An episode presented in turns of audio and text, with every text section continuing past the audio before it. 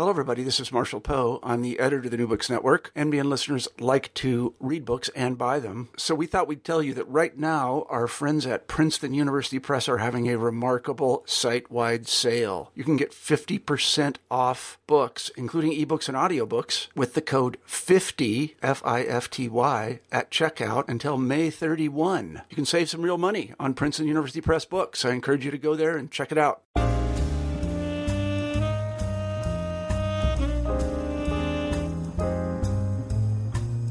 Hello and welcome to the African American Studies channel of the New Books Network. I'm your host, James Stansel, and today we have the author of Mainstreaming Black Power, Tom Adam Davies.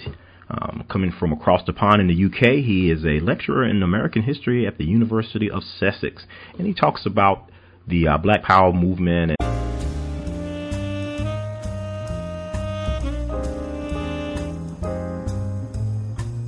Hello and welcome to the African American Studies channel of the New Books Network. I'm your host, James Stansel, and today we have the author of Mainstreaming Black Power, Tom Adam Davies.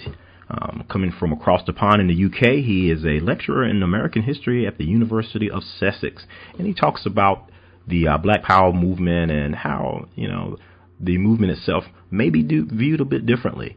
Um, if you uh, read his work there, that is you know more mainstream, and the ideals of economic empowerment and such may be more associated with conservatism than with uh, uh, liberalism and radicalism. Uh, so check out this interview and see what you think there, and um, I think you'll enjoy this talk I have with Tom Adam Davies. So listen in. Hello and welcome to the New Books Network. My name is James Stansel and I'm your host on the African American Studies channel. I have the pleasure of being here today with the author of Mainstreaming Black Power, Tom Adam Davies. He is a professor, excuse me, he's a lecturer in American history at the University of Sussex, and his book is published by the University of California Press. And some of you may be saying, Sussex, which state is that in? Well, he's coming from across the pond, as we say today. I've got a string of UK uh, writers, scholars, and researchers, and Dr. Davies is yet another. So, hello, Dr. Davies. How are you doing today? I'm good, thank you, James. Yeah, thanks uh, for inviting me. Yeah, it is my pleasure. And again, his book is Mainstreaming Black Power. And um, if you don't mind, Tom, maybe can, can you tell us a little bit about your background, personal or professional, whatever you'd like to share, and, and what led you to your interest in this topic in your book? Sure, yeah. Well, I suppose uh, when I think about how I ended up studying what I study, it's, mm-hmm. it's probably from when I was at university, University of Leeds, um, which is a city in the north of England.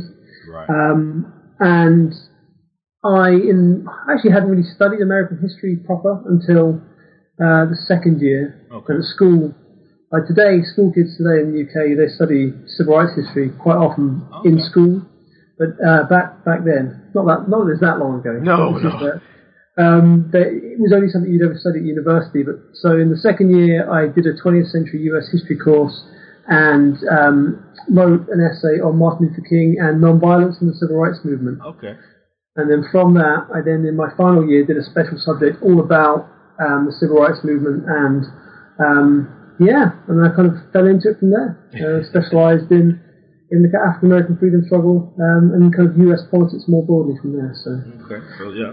So you found some interest there, and the and the rest is, is history, as they say. Yeah, I was a very lucky, very lucky man. I wrote my dissertation on um, on SNCC, okay. the Student Nonviolent Coordinating Committee, right, and right. Um, I interviewed some former activists, and just yeah, became so engrossed with uh, with this organisation, and so uh, kind of awestruck with what they did um, that yeah, it just kind of sucked me into uh, American history, and luckily I'm, I'm here today doing it for jobs. So. Yes, sir. Such you in. Yes, American history has a way of doing that. Indeed, it does. We've had some uh, some interesting times. And for for the record, don't let Tom fool you. He's a very very young man, very very very very spry and, and, and, active with a nice cool beard, much cooler than mine. So we're gonna have to talk about that offline, Tom, and maybe you can give me some tips on how to grow my beard out a little bit like that. I, I, will be happy to.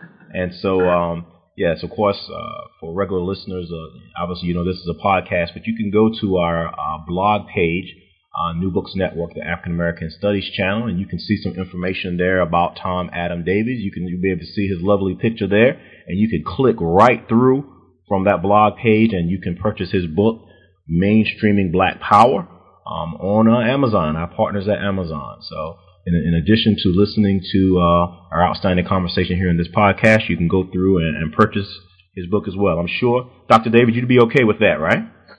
Um, that would be very much okay with me. okay, sure. absolutely. So, Tom, thank you for sharing uh, some about your background and how you got interested in you know American history, and you know maybe you know we can talk a little bit more here about what your book is all about, mainstreaming Black Power.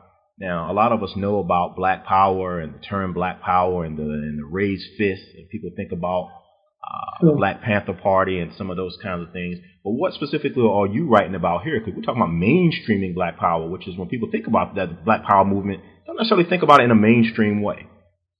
Yeah, and I mean that's and that's really the entire point, right? So you, you talked about the the Black Panther Party, and I sure. think if you ask the, the average person to think of something related to Black Power, they probably would think of the Black Panthers 1st mm-hmm. right? Because there's such a a strong uh, identification association with them. And with that, part of that is the assumption, I think, that black power was something that was always radical, mm-hmm. that was by definition radical. And of course, you know, much of the black power movement was very radical, but this book is, um, is trying to challenge the idea that, that it was innately radical and to say, well, okay. actually, plenty of African Americans understood black power very differently. Okay. And not just African Americans, but plenty of white politicians uh, tried to um, foreground an understanding, a vision of black power that was all about um, reinforcing mainstream middle class values. Mm-hmm. So it's not about revolution or redistributing wealth uh, or power to you know, oppressed masses, okay. you know, as as the Black Panthers would um, kind of envisage black power, but rather it was about blacks being able to own their own homes and own their own businesses mm. and um, the ability of individual African Americans to achieve rather than African Americans as a, as a group. Um, so a more kind of socially and economically conservative vision of black progress mm-hmm. that was all about middle class values of ownership, uh, private property, small government as well.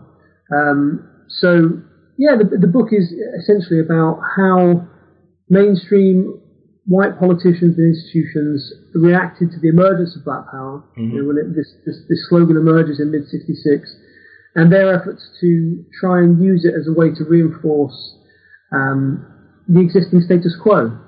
And, and really to, to, offer the opportunity for some African Americans to become part of that um, American political and economic mainstream, um, but in a way that really ultimately uh, only deepened inequality at least this is one of the things I argue. Yeah, that you that you found in your research. Sure, absolutely. Wow. Yeah, and you know, often when people think about Black Power and you know, and you know, and I guess one of the uh, descendants like the Black Lives Matter and some of those kind of things, they instantly think of like raving liberalism and progressive views and ideals. But you know, just like just like you just discussed here, Tom, if they research it, you know, uh, you know, African Americans, Black people are not monolithic and you know absolutely have, you have very many different you know perspectives, and they're all over uh, the political spectrum, and particularly right, yeah, and, and what and what you found in your research, and what you know what knowledgeable people know, you know, even like in a in a religious setting, in the, the what, what we call the black church is generally mm. considered to be more more conservative, um, you know, in a lot of their their ideals or viewpoints.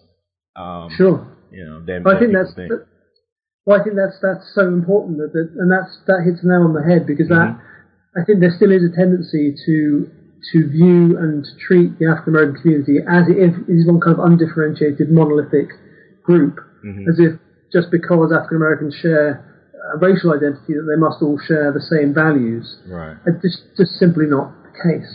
Um, and, and, Black Power is, I think, offers a great uh, example of that. Mm-hmm. That some some African Americans understood it completely differently to others. But if you look at the history and the historiography of Black Power, it really is defined by ideas of radicalism. Um, but I think there's more to Black Power than, than just the Black Panthers, as important as they were. Sure. And that's that's kind of what the book is trying to say. This is this is what else this is what else we can incorporate into the history of Black Power. Maybe we need to look at Black middle class success during mm-hmm. the, the late 60s and 70s and say, well, this is part of Black Power for different reasons mm-hmm. and in different ways. Mm-hmm. Right, because it's literally you're gaining black power. literally. Well, that is, right? yeah, absolutely. That's for some people, black power was purely that. It was just more economic power, um, more cultural empowerment. But it didn't mean um, that you had to be interested in revolution. Uh, you, you hated the, the government or the state or the police. Quite the contrary, you could uh, be deeply invested in all those things and want to be uh, have more of a share of American capitalism rather than want to blow American capitalism up. Absolutely. And so, Tom, can you maybe uh, take a few minutes? Because we have a lot of young scholars and you know maybe maybe uh, community people who listen, and you know, and I, I like to take some time and, and you know and let the uh, the researchers, scholars, and, and, authors and academics maybe talk about what your uh, research methods were. How did you go about uh, you know collecting your data and you know the things that you that you analyze in, in your work here? Sure, sure. Well. Um, so I was very fortunate to be able, obviously, to come over to the US mm-hmm. um, to uh, to conduct uh, a lot of my primary research. I think I was there for about six months in total. Um, okay. And obviously, the book looks at well three kind of cities in particular: mm-hmm. New York, Los Angeles, and Atlanta. Um, but it kind of brings them together within a story of, of national politics as well. So mm-hmm. um, I was very fortunate to spend a lot of time in New York, and LA, and, and Atlanta, and there um, I was in archives, various different archives at, at universities and public libraries. Mm-hmm. Um, a lot of the stuff I was looking at were um, community group records. Okay. So a lot of kind of individual activists, also um, African American politicians' papers. Mm-hmm. Um, so the first, I mean, the first chapter of the book looks at the war on poverty, which is a kind of really important starting point. Okay, right. And the war on poverty um, fortunately has some pretty good records, and so it's through yes. that you can get to uh, these kind of amazing community level formations that were, were created all over uh, the US, um, and that was a way into the history of groups who otherwise really you just don't read about them. Um, mm-hmm. uh, they, they, kind of it's only recently that they've actually kind of become represented in, in the historiography of the period. But so there's a lot of a lot of oral histories as well, um, a lot of um, media, so not just but you know kind of white mainstream media, but also um, African American and other minority uh, mm. press organisations as well, right. newspapers and such. Yes, I mean there's some amazing places. Uh, as uh, I'm sure you'll know, like the Schomburg uh, Centre in New York right, right. Uh, was remarkable, incredible collections there. Um, I had the pleasure of going down to the um, um, Robert Woodruff Library at the Atlanta University okay. Centre, right? Which yeah, was, was, great. Yeah, yeah, that was fantastic, and um, in Los Angeles, there's a well, lots of different places, but there's a, a Southern Californian Library for Social Research, okay, which is um, down in the kind of um, well south central area. Okay, uh, as amazing library with incredible collections of uh, local organisations, and it's got um, black newspapers going back to the early uh, 20th century, late 19th century. Wow. So yeah, was, I, I, tried to get quite a broad range of sources. Um, and but it really is, I guess, trying to give a voice to community level activism and top level politics as well, and right. bringing those two things together. So. Right. Cool. Yeah. Thank you for sharing. And you know, these resources that you just heard Tom mention are readily available for anyone. You know, he was Absolutely. on, yeah, he's in the East Coast, he's in the South, he was on the West Coast. These are these are all facilities and you know museums and libraries that you know any of us could walk in and you know access some of these things. So you don't you know you don't have to be writing a book like like Tom or you know being an academic if you want to know about about your history and your past and you know uh, the newspapers and the black media like Tom mentioned in your area. Definitely go in and take a look at those things. You may find some of your relatives are mentioned in some of these articles or some of your your, yeah. your neighborhoods. You also heard Tom mention that he did oral histories. You know, we can all take the time to interview some of our older relatives, and you've heard me mention on on the podcast before that you know, people from some of these important time periods are, are passing away. They're disappearing before our eyes. So we definitely need to um, you know, listen to their stories and to you know document and acknowledge their their past contributions to history. It could be an important person, you know, to the community, or it could be your own relative, your uncle or your aunt or something. You may be surprised when you talk to them what they what, what they were involved in and what they found out. Every cell phone you know, pretty much smartphone has a microphone on it. So maybe at a family gathering or something, record one of your older relatives and ask them about what they were involved with. And they may have been involved with the Black Panther Party or one of these other organizations that Tom mentions in, in his text. Um, you know, through he, that he found through his research. So definitely do that. You know, you don't have to be a scholar from the UK like uh, Dr. Davies. You can be a, a, local community researcher or scholar or anyone, or you can become the next Tom um, Adam Davies if you're a young person. Um, make your contribution. Make make your mark on society and, and history. Don't just leave it to someone else. Right? We're the person that we're waiting for. I'm sure you would agree, Tom. uh, it's, it's so important. You know, that's exactly. If you don't preserve um, the voices of ordinary people, that's what gets lost further down the line. Right. Um, so yeah, I couldn't agree more. Right. And just like your interest was piqued in American history, someone else's can be as well, right? Absolutely, yeah, yeah, yeah. So, so, so tell me about how long, you know, if you could just estimate, you know, uh, to com- to complete this work you know, how long do you think it, you know, it took you from beginning sure. to end? So it was. So this is what I did. This was my kind of PhD doctoral mm-hmm. research project, um, right. which I, I think I um, arrived in the US first time August 2010, mm-hmm. uh, and then I think I basically finished the project as a PhD just before, uh, by that late 2013. Okay and then I, I started a job here at the University of Sussex. Yeah. And then since then, um, it's been the case of trying to improve the manuscript and then obviously get get it in with a press, uh, which I was very fortunate to be with uh, with University of California Press. Mm-hmm. And things always move slowly in academic publishing. So yes, they do. Yes, nothing do. nothing goes at, uh, at a good speed. But um, yeah, then I, have added an epilogue to the book as well to try and reflect on some of the um, right you know, the Obama administration and some of the things that have happened in the last, um, well, since the 80s really, because mm-hmm. the book kind of drops stops off in, in the late 70s, early 80s. Um, let's try and think about how black political power has changed since then, and or, or not, the case may be. But sure, um, sure. yeah, so I guess now it's out, published um, in the last couple of months in the US, so mm-hmm. just under seven years was wow. uh, the journey. So it's uh, yes, it's very pleasing to see it finally. Yes. Uh, in print. Your baby has been born, Tom. Indeed, indeed. Right, and you know we and we often you know I ask this question of the scholars on on, the, on the show, and yes, very often the uh the, the average answer I would say is between right seven to ten years. You know, be be it dissertation work like yours or you know just uh you know, maybe a later research project in, in an academic's career. So this is not something that you can just start and, and, and end. There's, you know, in six months, there's lots of, if you heard Tom mention starts and stops, lots of hurry ups and lots of waiting. That's um, it, yeah.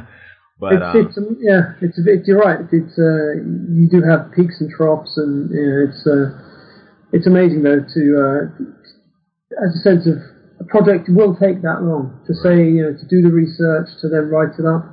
Writing's a hard thing to do, and it takes practice and time. So, right. but a very rewarding thing. So, yeah, absolutely. And to be doing something good that, uh, you know, like you did here in mainstreaming Black Power, and you know, you're kind of giving something to the to the community and enlightening people on maybe some aspects of of history that they may not be as familiar with. And so, um, I hope so. uh, how you you did you did Tom. So congratulations to you for this for this great work and it's, it's mainstreaming Black Power and it's published by University of California Press. And of course, we're here with the author Tom Adam Davies. He's a lecturer in American history at the University of Sussex. And of course, I'm your host James Stansel. We're on the African American Studies channel of the New Books Network. And Tom, let's talk a little bit about um, a minute about the title itself.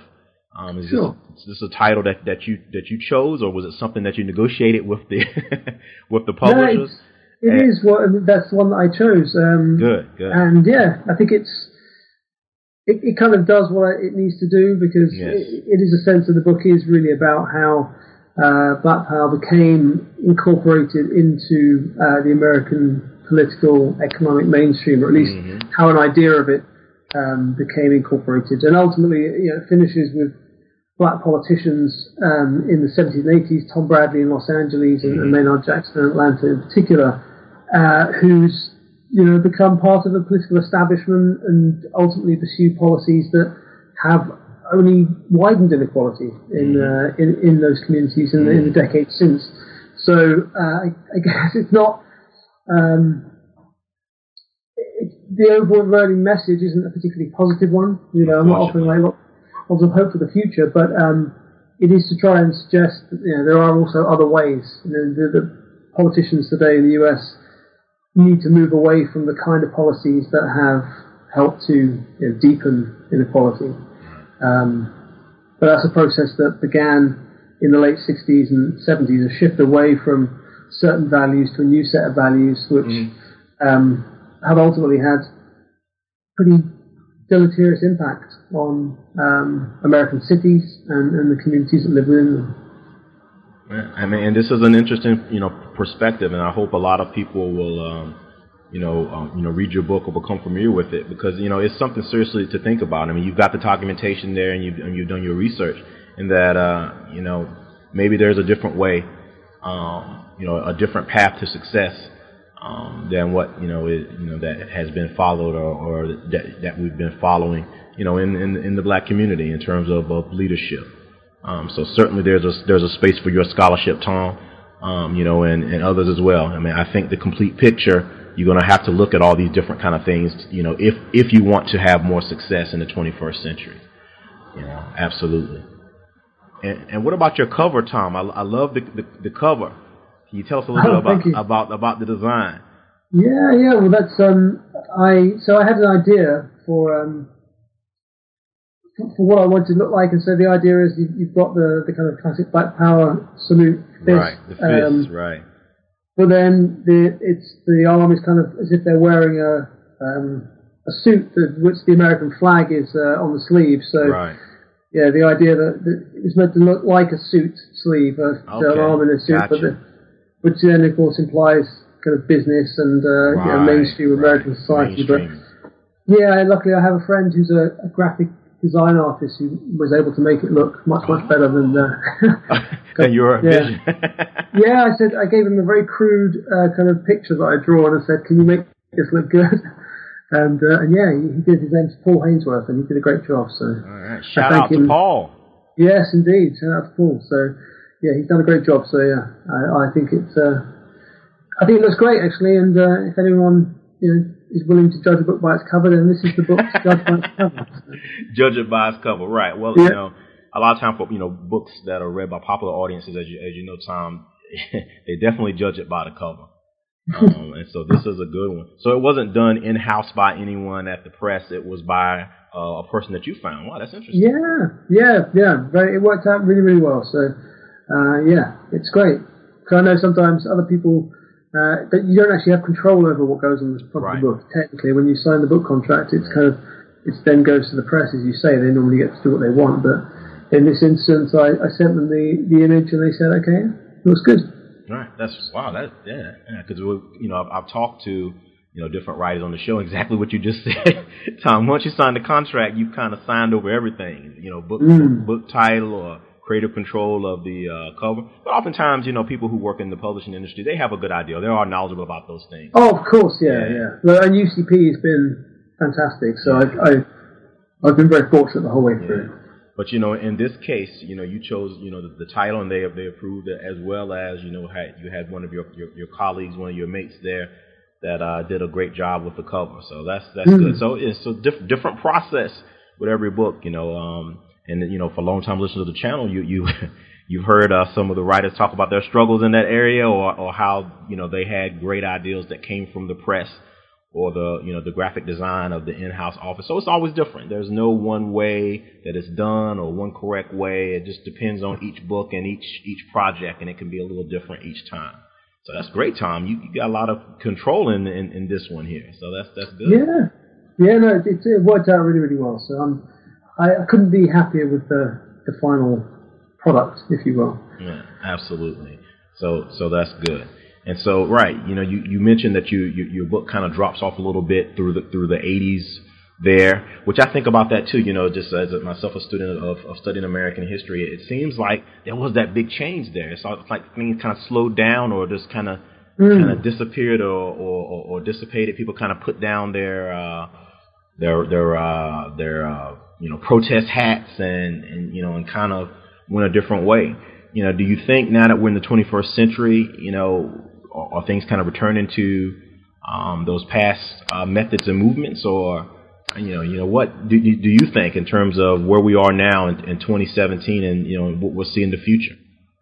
Sure. Yeah. Look, that's uh, it's it's something that I think about quite a lot. You know, I think uh, some of the a lot of the biggest books that were written about the civil rights movement were by people who lived during it. Sure. Sure. Uh, and of course, it only becomes clear in retrospect just how seismic those events really are. Obviously, Right. I'm sure at the time it would seem very important, but uh, it's you know, we are now living through an age where it feels like there's been a kind of rebirth uh, to uh, not just African American, but kind of broader social movements in the US, um, but especially the Black Lives Matter movement is uh, is a real kind of step change.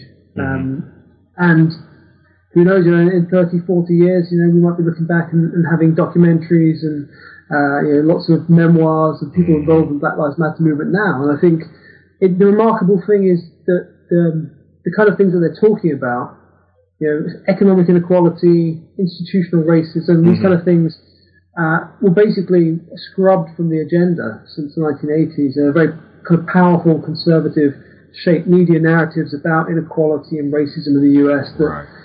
Reframed, um, you know, black poverty as a result of failings in the black community, or you know, institutional racism couldn't exist anymore because America had moved beyond race and Right. uh, you know, Post-racial America.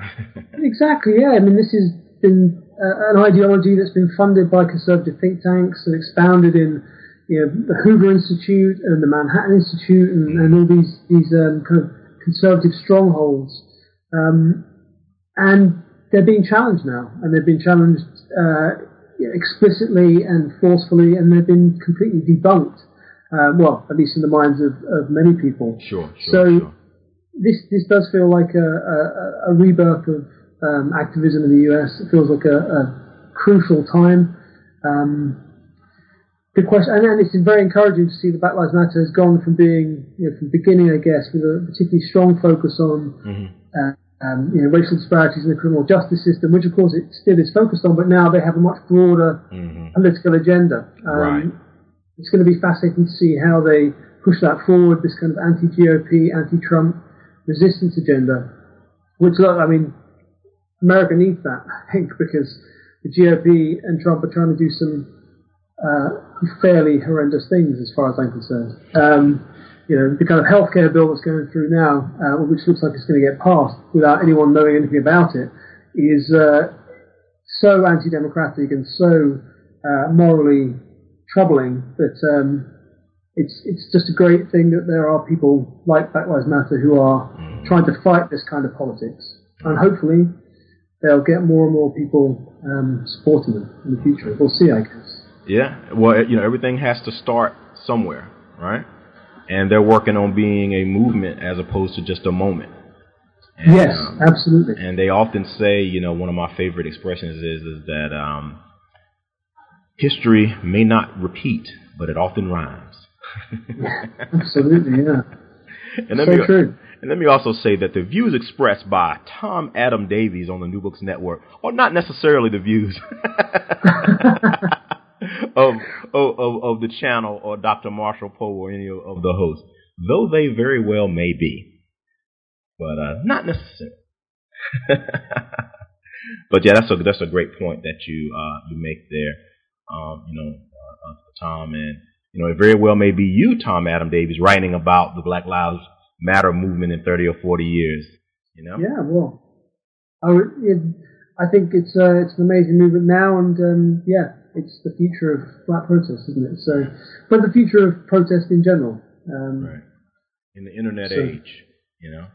Yeah, it's it's remarkable. I mean, that's uh, in many ways it makes what uh, was done in the 60s and 70s even more impressive. hmm When I think about you know, today, obviously, social media has really, as you've suggested, completely uh, transformed activism. But imagine back in the 60s, you, had to agree to do things and then meet in a certain place. You couldn't just text message someone or you know tweet them, or you couldn't go up a whole load of um, activists and people online by sending a single tweet and a hashtag. You had to go and you know pound the pavement and knock on doors and, and you know get people to commit and yeah, it's uh, it's amazing in its own way, but it makes me think about the uh, the past and just how how different it must have been. Right. I mean, there's some benefits to the technology, of course, but there's also um, some detriments a, a, as well. You know, because Sure. there there is not the connectivity. You have more connectivity in a sense, but like you said, you don't have the connectivity where people are sitting there together and planning and and really, you know, kind of everyone's on the same page. You know, you, Hmm. you you don't have it that way. You know, Black Lives Matter is pretty much anybody can go out there and say, "I'm Black Lives Matter." You know? Yeah, And, which presents its own problems, right? Right, right, right. Yeah. You know, because people people who are opposed to maybe the you know the ideology and some of the things will label anyone who's doing anything that they don't like as a Black Lives Matter person, Yeah, and anyone can get out there and do that. When you know when you know as you mentioned and you know you talk to, you know you talk about in your book that you know you had people who you were organized back in the 60s and the 70s. You know you got together and you had formal movements with formal leaders and and such, even if it was, you know, in the local level. But now anybody can get out there and just, you know, throw on a hashtag and, and say they're doing, you know, whatever. So we'll, it, it will be interesting, like you said, Tom, to see kind of, you know, what falls out from this and where we are, if we're still around. for. Yeah, yeah. That's, that, that is a bit in question as well. Um, Yeah. yeah, and in, in 20 or, or, or, or 30 years. So maybe we'll be getting mainstreaming Black Power three or four uh, from fourth edition Yes. from Tom Adam like Davies. At, you know, at, at, at that point, we'll have to see. And I might we might be talking to each other again. We may have a little more gray there, Tom, but we still may be on the uh, uh, New Books Network talking talking about some of these issues. Which I would love for you to you know come back anytime. You know, you have a work or anything that you that you, that you want to talk about. I think that Yeah. would be, uh, you know, you always have an open invitation on, on my show and on my channel, Tom. So you don't have to worry about that. That's great. Yeah, it'd be a pleasure. Yeah. And on and on that note, I know that you have to catch a train to London here pretty soon. so, Indeed. Yeah, yeah. so I don't want to hold you, but uh, but for for so long. And again, we're here with the author of Mainstreaming Black Power, Tom Adam Davies, and he is a lecturer in American history at the University of Sussex. And he's going to be catching a train to London shortly. So we're not going to hold them too much longer on the New Books Network, the African American Studies channel. But I did want to give you a chance, Tom, uh, if if you could just maybe share with the audience uh, some of your current work or your your current research or things that you plan on doing in the future. Maybe can for a few minutes, if you can share uh, those things for us. Yeah, of course. Yeah. Well, um, so I guess the the thing I'm the, the things I'm doing now are finishing two two articles that I have. Okay. I'm finishing. The first is um, looking at the war on poverty in New York. Okay. Um, so this is when, and, and really it's looking at John Lindsay, who was the mayor Okay, in New York yeah. from the 66 through to 73, um, and how his approach to the war on poverty kind of transformed city and state politics. Okay. So I had, I had the real privilege and honour of um, interviewing a politician called Major Owens, who was Mhm. a Yes, congressman and senator. He sadly passed away now, but um, he was. We spoke for several hours about the war on poverty in New York, which you know he um, got his break in politics. Right. He was actively the- involved. Right. He was, yeah. He ended up actually leading the New York um, kind of city department that, that headed up the war on poverty. Mm-hmm. Um, but talking to him, I realised that actually nearly every African American representative in state uh, assembly in uh, the mid 1970s Mhm. had taken a similar route. They'd all gone through the war on poverty. Wow. Okay. So yeah, the article is kind of about the war on poverty and how it impacted on minority politics in New York and, and the role that Lindsay played in that. Mm-hmm. So that's that's the nearest one uh, that, to be completed. and then after that, um, I've got a second article that I need to do more work on, but is, uh, is is kind of moving in the right direction, which is it kind of it kind of builds on some of the themes I've talked about, and it's about the 1968 Mexico City Olympics. Okay. Yeah, so one I think, and as I'm sure you and all your listeners will, will familiar, be very familiar with um, Tommy Right. Smith and John Carlos's um, Black Power salute in that, which obviously is a, such an iconic moment of, of 1960s history, Sure. and especially of kind of Black Power history. But uh, I think most people wouldn't know about uh, the counter protest that uh, young George Foreman, who was a Mm. 19 year old amateur uh, heavyweight um, at the Olympics, who won the gold uh, against a Russian opponent in the final. Um, this is about three days after uh, Smith and Carlos's protest. But after his victory, he gets a couple of uh, U- US flags from his uh, trainer and starts walking around the ring talking about United States power. Mhm. Um, and so the article looks at these two kind of moments of protest and their aftermath, because when they get back home, um, I think the assumption is that Smith and Carlos were seen as heroes for what they did, but actually, the more I looked into it, the less the less that's true. Right. And you read more interviews with Smith and Carlos, and you realise that they were kind of ostracised um, by, by, many many people, black and white.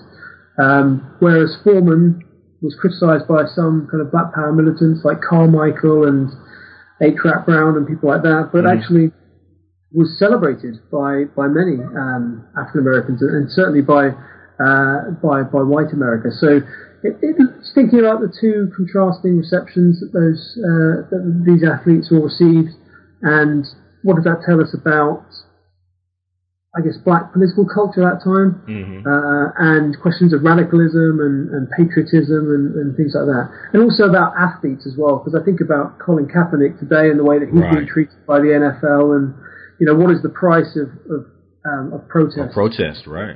Yeah.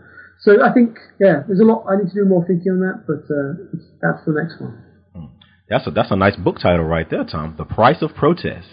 yeah. You don't write that down. just just give just give me a shout out somewhere in there for that, you know. Oh, of course, yeah, don't yeah, worry. yeah, the, the the price of protest. Yeah, that's, that's, I like that. That sounds pretty interesting. And you and you're right, you know, and, and that kind of goes with what we've been talking about, Tom, and that uh, you know uh, the African American community is not monolithic you know, you have many different, you know, ideals and, and perspectives. And, um, you know, I'm familiar with that George Foreman piece, and it's just interesting how he's evolved over time, you know, as, you know, being, you know, a big American guy then, and then he was like this, this mean, evil, you know, Texan, and then yeah. he's the lovable, you know, father, you know, grandfather hawking his, uh, his uh, grills. yeah, yeah, yeah. Well, he's, he's, yeah, he's the, the American dream, right? It's, uh, yeah. made himself this, uh, multimillionaire success story and he loves being American. Um, so, yeah. But you're right. It is absolutely again. It's not. It's trying to understand the, the black community. It's not being this monolithic uh, group. You have to be. You have to dig deeper to really understand what, what was happening. And you know, and we have a bit of revisionist history with Muhammad Ali and with uh, Carlos yeah. and Smith and those folk. You know, they were hated at the time, and now we're like, oh, they were great American heroes. But uh, you know, as you mentioned, that was not that was not the universal view at the time. And, no, far from it. Yeah. And I had especially with Ali. I had the pleasure of being at a conference with Tommy Smith. Um, I mentioned to you offline. I was at a conference in New Orleans, and I had the pleasure of being with him, and he was uh, helping out wow. with the, the you know the the, the morning uh, exercises each day wow. during, during, during the conference. So that that was nice. You know, I didn't realize you were going to mention him. You know, uh, specifically with your your future project. Yeah, but he was he was uh, he was there, and it you know did you know remind me of uh, um, his situation. And you hear a lot more about Carlos, um, you know, uh, than you do about about Smith and what they did in 1968. So yeah, I'm looking forward to uh, reading those, Tom. When you get those out, yeah, maybe let let me know, and you know, and I can uh, publicize it and let people oh, know fantastic. about it. And uh, yeah, yeah, yeah, and if you find out where it's going to be, you know, where they're going to be published, and um, uh, certainly let, let us know because we like to we like to support those who support us on the New Books Network and you know our authors and and, and scholars. And um, if people want to reach out to you, Tom, you know maybe if they were involved in some of these movements or you know sure. they, they they read your you know to read your book and they want to get in contact with you, maybe share some things. How can they do that? Well, yeah, that'd be. I'd love to hear from anyone who um, would, would want to get in touch uh, about the book or, or anything. So. Um, you could email me on my work email, which is uh, t.a.davies, D-A-V-I-S, mm-hmm. at sussex.ac.uk. Mm-hmm. Um, or I'm on Twitter, at Tom Adam Davies. Um, so yeah, either either would be good. So yeah, it'd be great to hear from people. All right, absolutely. So if you're a person who's involved in some of these movements, or you know you like some of the things, or you wanted to talk with Tom about some of the things in his book, because uh, as Tom knows, you never know where that next book or research project is coming from. Absolutely, yeah. It could come from an email of someone that's listening right here today. Um, so don't don't be shy if you have some things you want to share with uh, the author Tom Adam Davies. And on that note, we're going to let Tom go because he's got to get on his train and get back home to London after a day's work. Um, so the, you know the book is Mainstreaming Black Power the author is Tom Adam Davies. He's a lecturer in American history at the University of Sussex. Tom, thank you so much for taking time with us on the African American Studies channel. on the New Book Network. And you know, this is an, interesting work here that Tom um, has has put together. Uh, so definitely check it out. Thank you again, Tom. And if you could say goodbye to our audience in America and around the world, we're going to let you go. Thank you very much, James. It was great to speak to you. And yeah, goodbye to everyone. All right. Thank you so much, Tom. And we will see you next time. Again, the book is Mainstreaming Black Power. Check it out. And I thank you for listening, everyone. And we'll see you next time on the African American Studies channel of the New Books Network. I'm your host, James Stansel. Peace and love.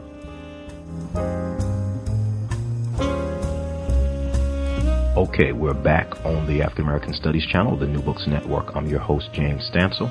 Uh, just finished up the great interview with Tom Adam Davies of the University of Sussex. Uh, thank you so much, Tom, for spending some time with us. we, we called him right before he had to catch a train home uh, to London. And so I appreciate him taking a few minutes with us and telling us about his book, the book Mainstreaming Black Power and it's published by the University of California Press. Very interesting perspectives here. I think you're going to enjoy. And as he said, you know, uh, get in contact with him if you have any experiences or anything you want to share, questions you want to talk with him about his book. Definitely do that. So on that note, I'm going to end it for the day. Thank you so much for listening and check out this podcast and many of our others on the African American Studies channel on the New Books Network. I'm your host, James Stansel. Peace and love, and we'll see you next time.